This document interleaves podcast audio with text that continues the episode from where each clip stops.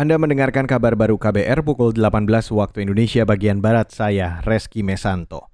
Saudara tim khusus Mabes Polri mengklaim telah selesai mendalami hasil uji balistik di rumah dinas Kepala Divisi Profesi dan Pengamanan Polri nonaktif Verdi Sambo di Jakarta Selatan. Uji balistik itu diperlukan dalam penyelidikan kasus tertembaknya Brigadir Yosua atau Brigadir J hingga tewas pada awal Juli lalu.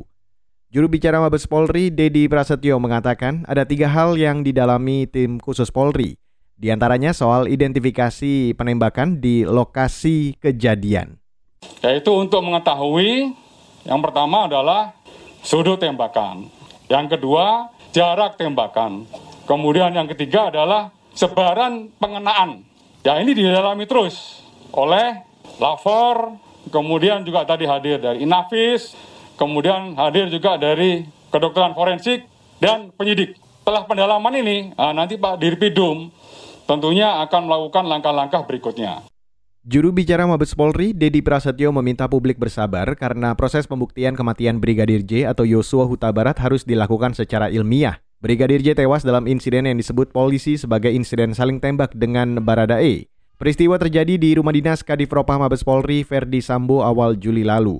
Polisi mengklaim penembakan itu berawal dari dugaan pelecehan yang dilakukan Brigadir J terhadap istri Sambo. Beralih ke berita mengenai COVID-19, Saudara. Sebanyak 184 orang masih menjalani perawatan di Rumah Sakit Darurat COVID-19 di Wisma Atlet Kemayoran, Jakarta.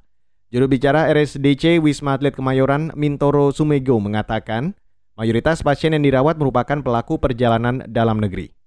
Dan perbandingannya tadi sudah kita sampaikan bahwa perbandingannya saat ini yang saat ini dirawat itu PPLN adalah 20% dan yang dari domestik 80%. Jadi lebih okay. banyak yang domestik, kita. Ya. Jadi dari lingkat keparahannya sesuai dengan SOP yang ada, kita di Wisma Atlet ini merawat pasien dengan gejala ringan, sedang dan berat, uh, terus uh, juga pasien-pasien dengan komorbid. Juru bicara Rumah Sakit Darurat Wisma Atlet Kemayoran, Mintoro Sumego menambahkan, seluruh pasien COVID-19 yang dirawat di sana mengalami gejala ringan.